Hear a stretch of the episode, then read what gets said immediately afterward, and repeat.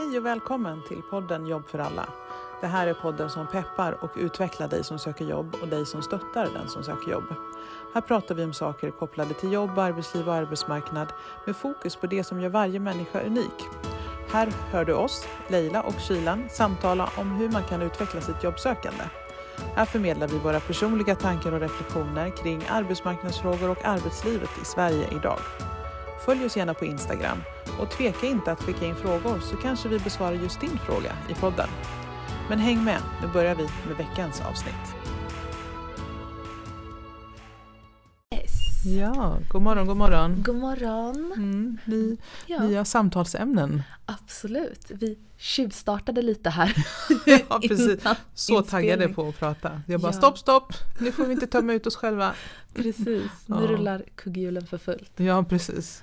Ja. Vad ska vi prata om idag, Kilen? Idag ska vi prata om eh, utbildning. Är Mm. det för alla?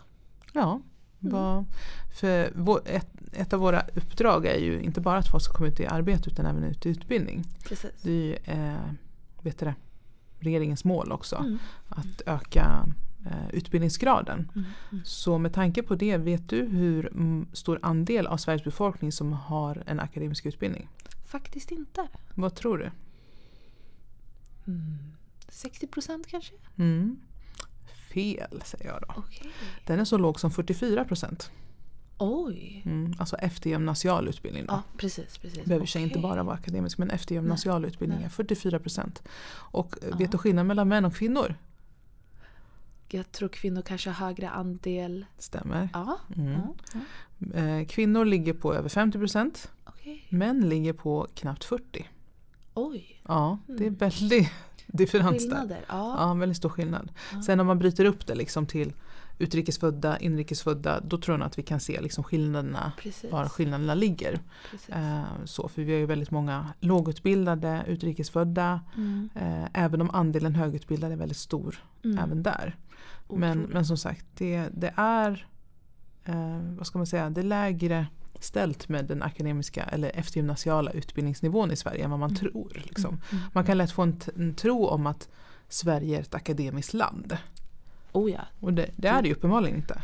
Nej. Ma- Majoriteten är ju inte, har ju ingen eftergymnasial utbildning. Nej. Så vad säger det dig?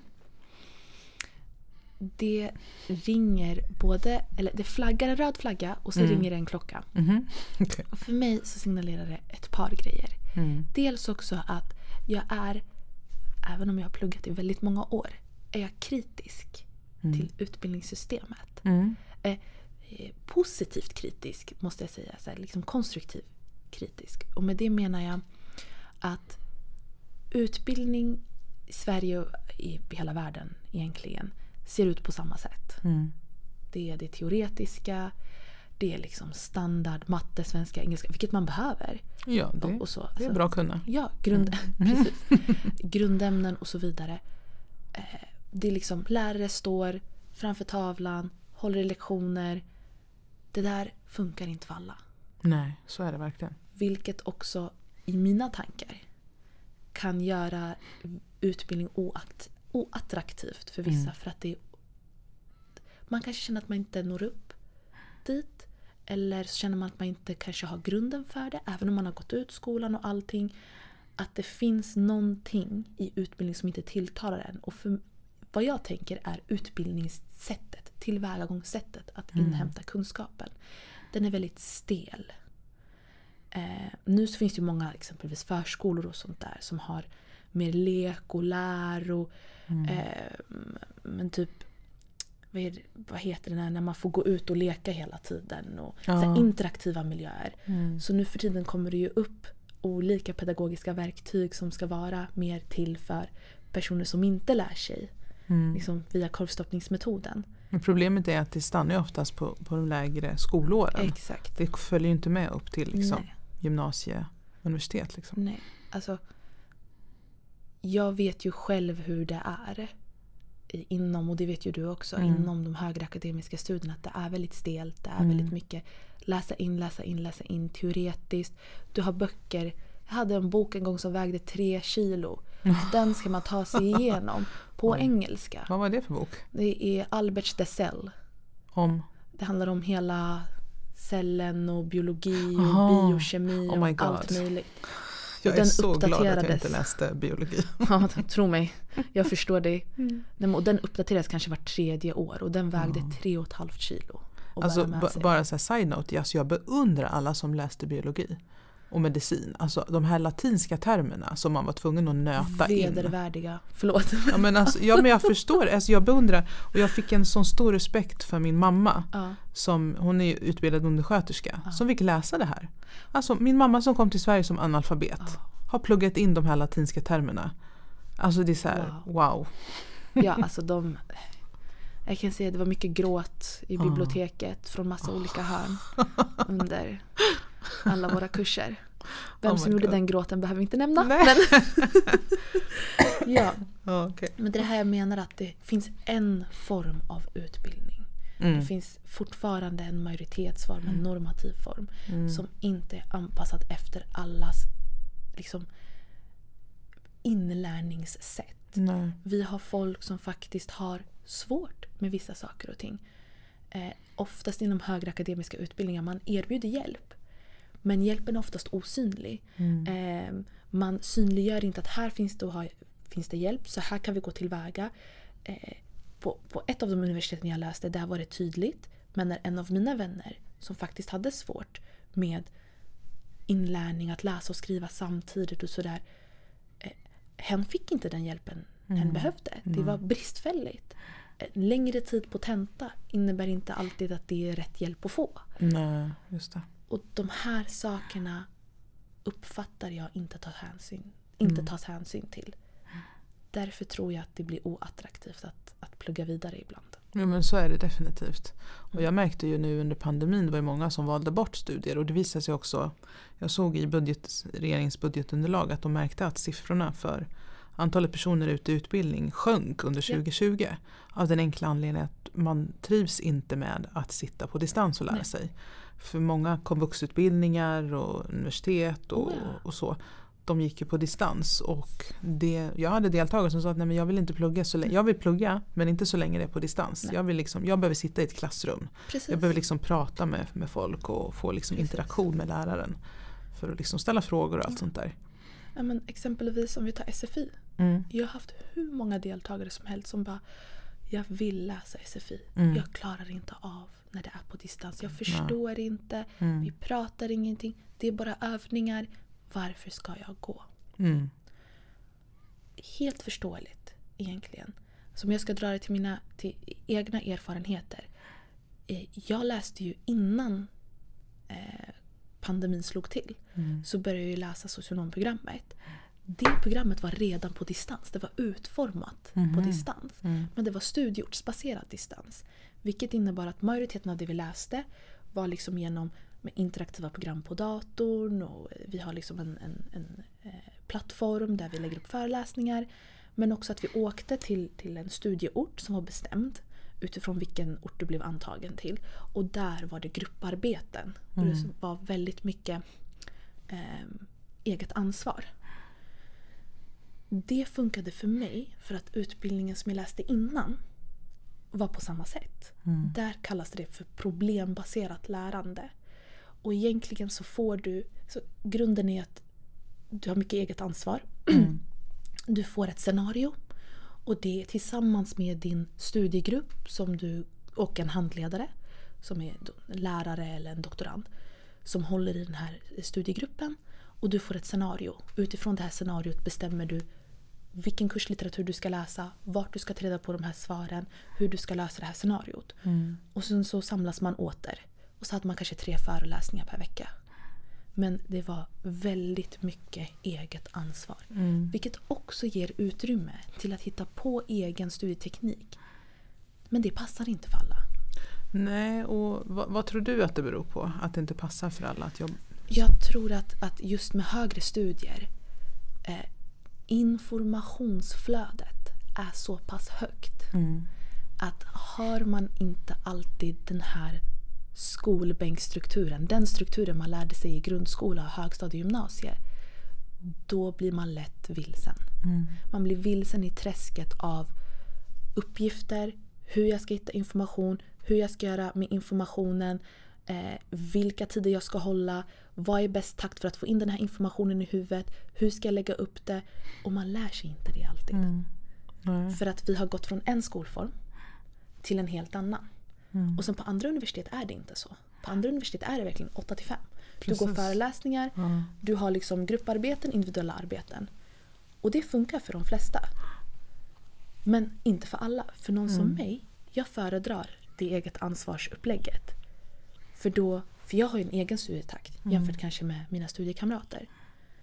Så jag tror att när man går från väldigt rigid form av studier Mm.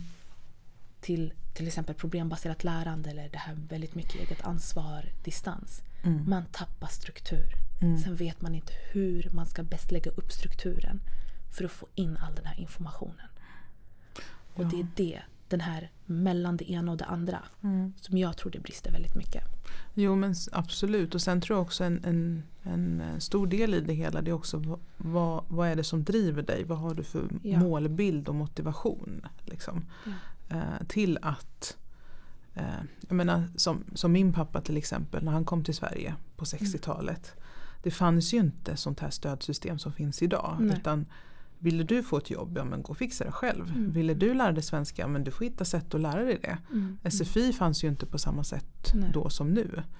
Ehm, så han fick ju hitta andra sätt för att han var ju, han var ju liksom benhård på att jag måste lära mig språket annars kommer jag inte Precis. klara mig. Precis. Så han började liksom lyssna på radio, titta på nyheterna och, och liksom försöka och, och tvinga sig själv att interagera med svensktalande. Mm. Mm. Medan här idag, du behöver inte det. Nej. Du kan klara dig i Sverige egentligen väldigt väl och väldigt länge utan att kunna ett ord svenska beroende på var du Mm. bor någonstans såklart. Mhm. Eh, så du har inte samma drivkraft eller målbild på Nej. det sättet. Nej. Eh, fixa jobb, han fick ju bara traska runt och fråga. Liksom. Det fanns Ja. ju ingen arbetsförmedling att gå till, kan ni Nej. fixa jobb åt mig? Nej, Liksom. nej, nej. Utan vissa saker, eh, vill jag uppnå någonting, om man liksom definierat vad är det jag vill uppnå med det här. Precis. Då blir det lättare att göra det. Precis. Eh, att liksom tragglas igenom de här liksom odefinierade studieformerna. Okej, men hur ska jag göra för att skapa en struktur då? För min målbild är att jag ska klara min socionomutbildning. Exakt. Så då måste jag se till att lösa det. Medans, ja men jag måste inte läsa SFI nu. Jag kan, jag kan vänta tills det här går över. Då kan jag gå till Precis. skolan. Eh, så. Om det inte finns någonting som driver mig Mm. så kommer jag inte anstränga mig. Nej. Och det är också... Jag tänker att det också kan vara, eh, med brist på bättre ord, ett problem. Mm. Just det här att man inte riktigt vet vad som driver en. Mm. Det är ett hav där ute. Ibland har vi möjligheter, vissa möjligheter. Det finns en miljon olika utbildningar. Det finns en miljon olika vägar till de här utbildningarna. Men vad vill jag göra? Mm. Vart vill jag komma? Det är väldigt svårt att definiera. Eh, så jag tror att det, det kan också vara en liten del av kakan. Mm. Att det finns flera bitar som gör att, att högre studier kanske inte alltid är attraktivt. Men sen kommer också frågan, behövs det alltid högre studier Mm. för att kunna komma dit man vill? Det är inte alltid att det kanske är nödvändigt för vissa typer av, av mål. Har man som mål att starta eget exempelvis. Mm. Du behöver inte alltid högre studier Mm. om du har en affärsidé. Eh, Nej. om du har liksom ett, ett alternativ typ av jobb. Alltså det här med sociala medier har blivit så himla stort. Och folk är ju, gör ju företag via sociala medier Precis. med sig själv som marknadsföringsverktyg. Sådana typer av arbeten Mm. kräver nödvändigtvis inte akademiska studier. Sen så, om jag refererar tillbaka till min tidigare kritik kring stelheten i svensk utbildning. Mm. Den kritiken riktar jag mot universitetsvärlden Mm. på, på, ett, på, på ett bra sätt. Eh, Mm. Man- Jag tror att man på sikt måste göra det mer intressant och attraktivt att studera. Exakt. Men det finns också andra typer av utbildningsformer vid Mm. sidan av. Det Mm. finns ju yrkeshögskola, eh, yrkeshögskoleutbildningar. Det finns ju utbildningar via privata aktörer. Mm. eh, via olika konsult och bemanningsföretag, eh, komvuxutbildningar, eh, lärlingsplatser av olika eh, sorter. Ja. Men jag tror att man inte alltid får den här typen av information.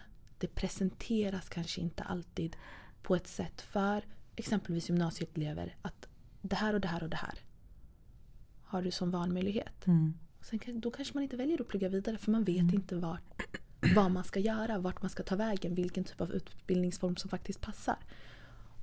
Och jag tror pandemin skapade också ett kaos kring det. Mm. Vilket är förståeligt för traditionella utbildningssättet flög ut genom dörren. Det gick liksom inte. Ja, precis. De tvingades då att köra digitalt. Men, Ja. men det har ju varit ett rejält uppsving kring eh, Ja. ansökningar. Mm. Det, nu har, det tog jag inga siffror på kommer jag på nu. Nej. Men, eh, men jag vet att det är rekordsiffror på antalet ansökande eller sökande till utbildningar eh, på antagning.se Mm. och rekord antalet platser också. Mm. Så det finns ju en viss insikt i att ja, men för att jag ska kunna hålla mig kvar på arbetsmarknaden så kan nog studier vara behjälpligt eller kan Precis. behöva det. Eh, och det är ju positivt så det skulle vara intressant att se kanske siffror på vilka det är som har sökt sig till studier. Mm. Är det liksom ungdomar som eh, har gått och segat efter gymnasiet eller är det liksom äldre som kanske vill utbilda sig på nytt? Liksom? Jag vet inte. Så det är intressant att diskutera. Men Faktiskt. det jag tänker är också det här med eh, om alla behöver. Utbildning. Eh, viss form av utbildning behöver man ju för man behöver ju kunna läsa och skriva och sådär. Men det säger sig Som själv. Det Rätt basala. till, till grundutbildningen. Precis. Det, Det, har ju alla ja. rätt till. Men sen det här vad behöver man utbildning till? För, all, för jag pluggade ju inte direkt efter gymnasiet. Nej, nej. Dels för att jag hade ingen aning om vad jag ville bli så jag Nej. testade mig fram. Jag läste lite. Jag jag hoppade på en så engelska kurs på högskolan i Skövde för att Mm. min bästa kompis pluggade där. Jag Mm, tänkte ja, men jag kan väl haka på då. Jag är rätt grym på engelska tänkte jag. Ja, Men det var ju dötråkigt att läsa det. alltså det var ju bara grammatik. Det Ja. var ju bara så stelt och tråkigt. Så jag, jag, jag tror jag tog hälften av poängen liksom. ja. Jag, ja, det var ingen, inte för mig. Nej, nej. Men sen så började jag läsa arabiska Mm. på Göteborgs universitet och det var mer intressant för att då fick jag liksom lära mig saker som jag inte visste. nej. Engelska kan jag redan, varför ska jag läsa mig praktik? Liksom? Mm. Eller grammatik. Eh, Så, så att jag testade mig väldigt mycket fram och hittade inte riktigt rätt. Och sen när jag hade liksom jobbat, sen började jag jobba. Och när jag hade jobbat ett tag och insåg att nej, men det här var ju dötrist. Mm. Vad ska jag göra nu? Så började jag leta jobb och insåg att alla jobb jag tyckte var intressanta krävde utbildning. Så jag bara, jaha, men då får jag väl börja plugga då. Liksom. Så det var liksom min drivkraft till att börja plugga. Och då gick det bra också. Mm, mm. För det, det, det är aldrig bra att göra det halvdant utan man måste verkligen hitta rätt. Och det, det är också väldigt vanligt eh, bland många ungdomar som går direkt från gymnasiet till att man, man kanske söker någonting och läser någonting och inser att nej men det här var inte vad jag ville. Det här var ju vad min kompis valde eller det här var vad mina föräldrar tyckte eller vad det nu kan vara. Liksom. Precis. Man, man gör inte ett eget val och så kanske man hoppar av och kanske segar några år och sen kommer på. Liksom.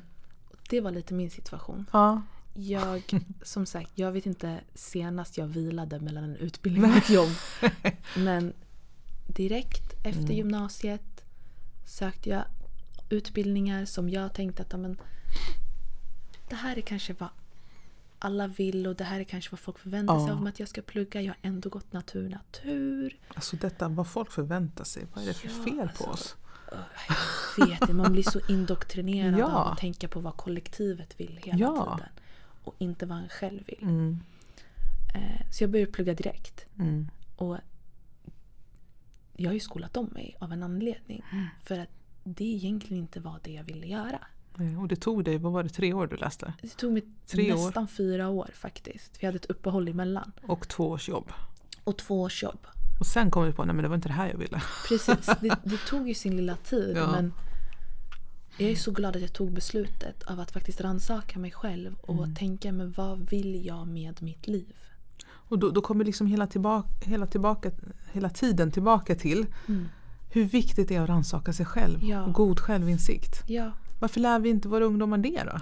det där, det där är någonting som borde läras ut Ja. från start. Ja, Men återigen, vi är så fast vid att nej, men du ska klara av det här provet och du ska Mm. få A och Mm. du ska få B. Men när man kommer ut i arbetslivet sen, okej det här är också beroende på yrkeskategori, mm. men A och B kommer inte spela så stor roll. Utan det Inte som kommer spela roll är Mm. ens sociala kompetens, ens självinsikt. Hur man anpassar det teoretiska man lärt sig till det praktiska och ens engagemang Mm. för det man vill göra. Och det kommer synas på en arbetsplats om du är trött och inte, inte liksom är intresserad av den här typen av arbete. Mm. Det speglas vare sig man vill eller inte. Så självinsikt det är verkligen A och O men det tar Ja. några år att komma dit. Ja, men om, man titt- om man tittar på de som har lyckats, om man nu definierar lyckats som att eh, känner sig lyck- lyckliga. Mm. Eh, vissa definierar framgång som att man tjänar bra med pengar. Precis. Men att man definierar det snarare som att det, man mår bra, man trivs Mm. med sig själv, man trivs med sitt Mm. liv och man, man uppnår framgång inom sitt yrkesområde. Precis. Det är ju människor som, och så, människor som har uppnått den typen av nivå av lycka eller framgång Mm. men som saknar någon högre eftergymnasial utbildning. Mm. Om man tittar på varför, då är det ju deras mindset och deras Ja. insikt om sig själva. Ja. Och deras förmåga att ständigt utmana sig själv. Ja. Några av de mest framgångsrika vi har i världen, de har ju inte läst, de har ju ingen examen. Nej. Eh, Alla, alla de som har skapat våra datorer, liksom, Mm. de har inte någon, någon högre examen. Varken Bill Gates eller, eller Steve Jobs Nej. läste ju klart. Nej. De, men de lyckades bygga enorma bolag. Oh ja. För de hade ett tydligt mindset, en, mål, en tydlig målbild och en tydlig vision om vad de ville kreera. Och de var Precis. bra på att omgärda sig med människor som kunde komplettera Precis. med det de själva saknade. En vision. En Precis. tydlig vision. Ehm, Det är viktigt för alla att ha en vision. Mm. Men jag tror också vi blir så inmatade med bilden av framgång. Mm, precis. Vad är framgång? Framgång brukar oftast bli en synonym till du köper en lägenhet, du är Mm. ekonomiskt oberoende. Vilket absolut, det är en definition av framgång. Men det är inte allt. Nej. Det är inte hela... Hela ens liv bör inte byggas på det. Sen har jag förståelse för personer med samma bakgrund som oss Mm. som använder utbildning, inte bara för att de vill utbilda sig, men det är faktiskt också en form av befrielse. Ett frigörande av inte bara stereotypiska uppfattningar om en, men också en befrielse av kampen kring socioekonomi exempelvis. Eh, om man som mig kommer från en viss klassbakgrund med en viss liksom, etnisk bakgrund Mm. som har blivit stämplad, som har blivit äm, som som är rasifierad Mm. och så vidare. Folk tenderar att ha stora stereotypiska liksom, bilder av hur man är. Ja, oh, ja. Utbildning blir en form av frigörelse från det där. Inte för att jag behöver bevisa någonting Mm. för folk som tycker och tänker så. Men det blir mitt form av tyst eh, maktutövning över mitt egna liv. Det Ja, blir men- min empowerment. Men jag tror också till viss del, det är klart att jag sökte studier för att jag tyckte det var intressant och så. Mm. Men till viss del har det väl också varit för att jag vill visa att men jag är någon. Jag, är någon, Jag har en exakt. utbildning. För jag vet inte hur många gånger jag har suttit i rum, i konferensrum eller möten. Eh, för jag är en sån som alltid är tyst i början. Eh, och folk liksom räknar inte med mig. Nej. De, det är knappt att de tittar på mig. Mm. Men så fort jag öppnar munnen och uttrycker mig och de märker hur vältalig jag är. Mm. Jag bara, oj, jag kan riktigt se, alltså bokstavligt talat jag kan se hur de, deras blickar och deras kroppsspråk vänder sig mot mig. Ja men hon hade visst någonting att komma med. Exakt. Alltså lite så. Men även om det till viss del handlar om min egen liksom, självbild. exakt. Men, men, eh, men mycket handlar ju också om att man vill liksom åstadkomma eller prestera också Precis. för någon annan. Inte bara för sig själv. exakt. Mm. För mig låg det också mycket kring att jag är väldigt stolt Mm. över att ha pluggat. Oh, ja. Och även om man kanske inte ska stoltsera sin stolthet. Men, du, Här finns ingen jantelag, det är Nej. bara kör. men jag vet också, precis som du, vad ens föräldrar gick igenom. Mm. Mina föräldrar fick inte alltid de valmöjligheterna jag har. Mm. De levde under Jag vet. helt andra förutsättningar. Jag har ibland också tänkt, och jag vet att det är många som känner igen sig kring det här, att mitt hårda arbete är ett resultat av deras hårda arbete. Ja, men det är sant. Så när jag, när jag väljer exempelvis den här typen av, av, av framgång, den här typen av vision för mitt liv. Då vill jag att mina föräldrar ska tycka och tänka att Mm. vi fick inte de valmöjligheterna men vi gjorde så att våra barn fick det. Ja, men så är det Och- faktiskt. Det kanske stillar en oro som, som har fört, förts med sedan krig och allting. Och också att deras uppoffring inte gick till spillo. Och det här låter väldigt kontroversiellt. Jag vet det. För att, och nu kommer jag säga något väldigt kontroversiellt här också. Vi föds inte för att tjäna våra föräldrar. Mm. Skicka inte hat mot mig nu. Nej, men, men, men vad jag Ja. försöker säga med det är att jag mer än gärna vill göra mina föräldrar stolta, glada, eh, inte få dem att oroa sig, ta hand om dem på alla sätt jag kan. Men samtidigt vet jag också bördan av att hela tiden känna att mitt liv är till för att göra andra stolta, även om det är mina föräldrar. Mm. Och nu kom vi in på lite sidospår men jag tycker det är också viktigt att ta upp det här just på grund av vilka bakgrunder vi faktiskt är ifrån. Eh, Jo, men jag tror det är viktigt att reflektera över varför Ja. man gör det man gör. exakt. Det, det är liksom ursprungsfrågan till allting man, Ja. man gör.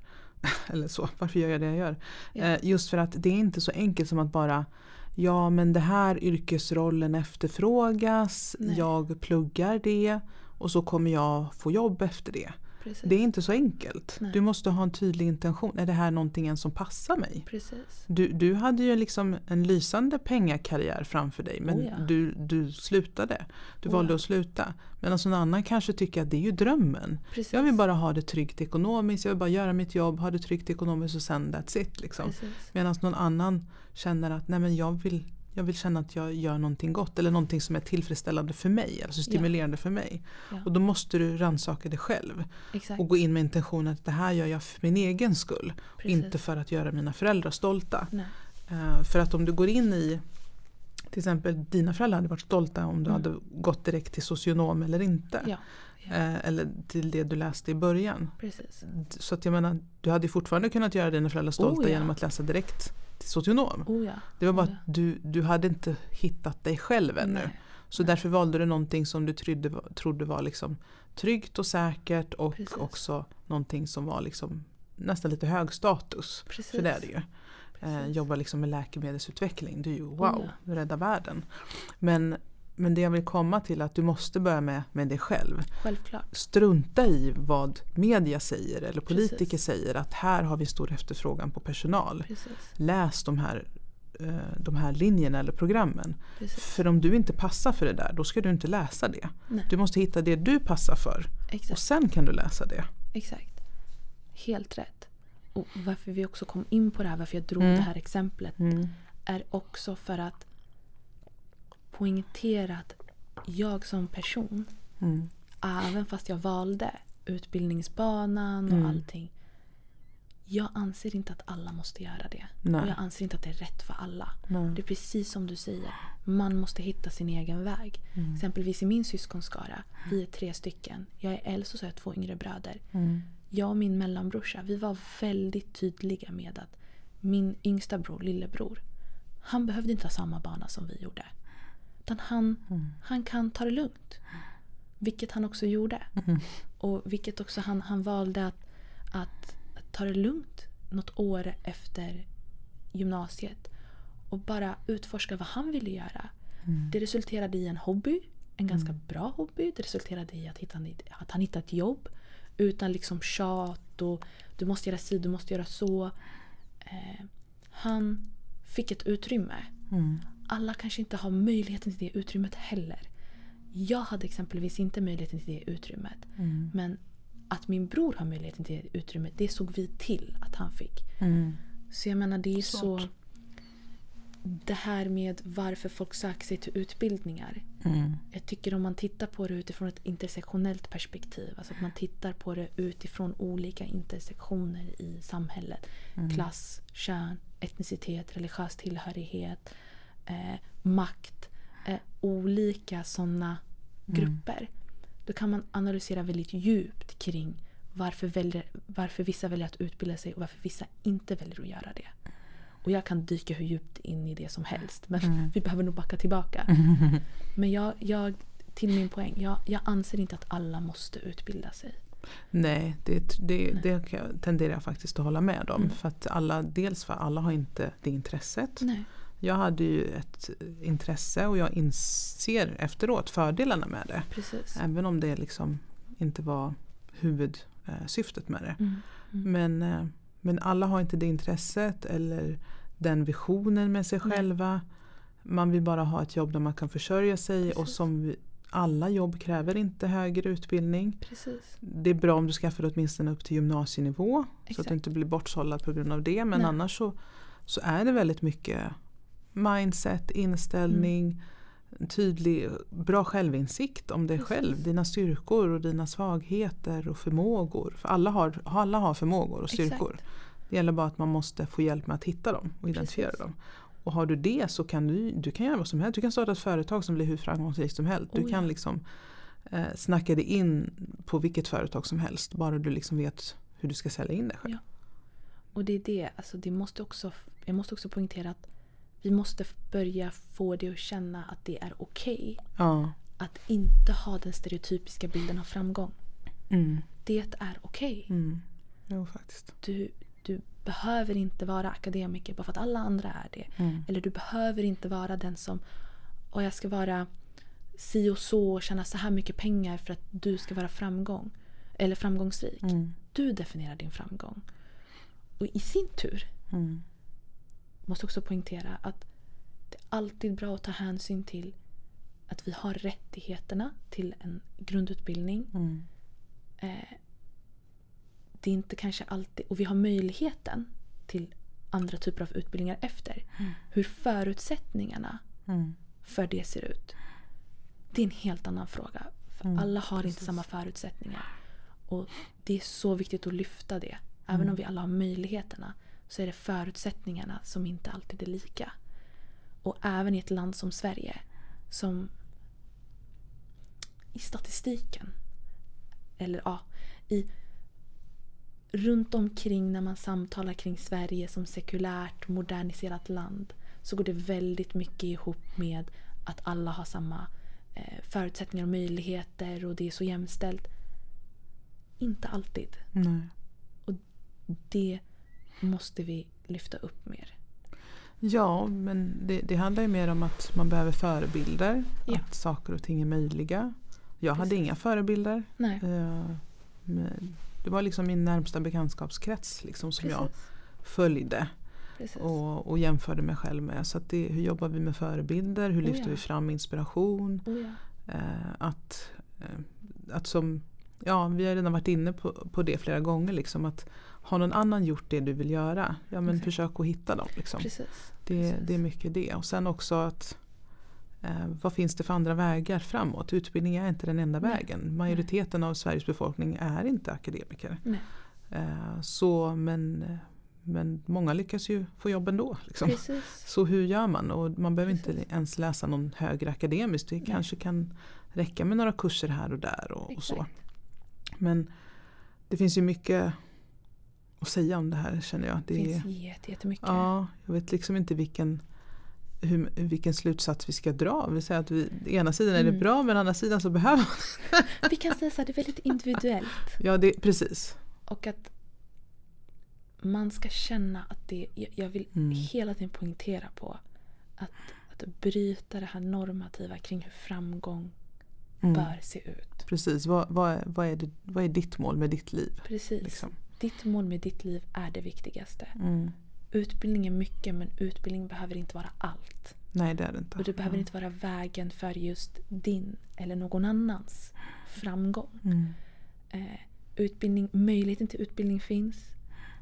Vi i, i våra professionella roller behöver eh, titta och, och, och, och ta hänsyn till att förutsättningarna inte ser likadana ut. Mm. Men också att vi i den rollen vi har coachar, vägleder till vilka andra vägar har du Mm. att gå. För det finns andra vägar att gå. Och det börjar med, som vi har sagt tidigare, Mm. självinsikten. Ja. Självrannsakan. Vad vill jag göra?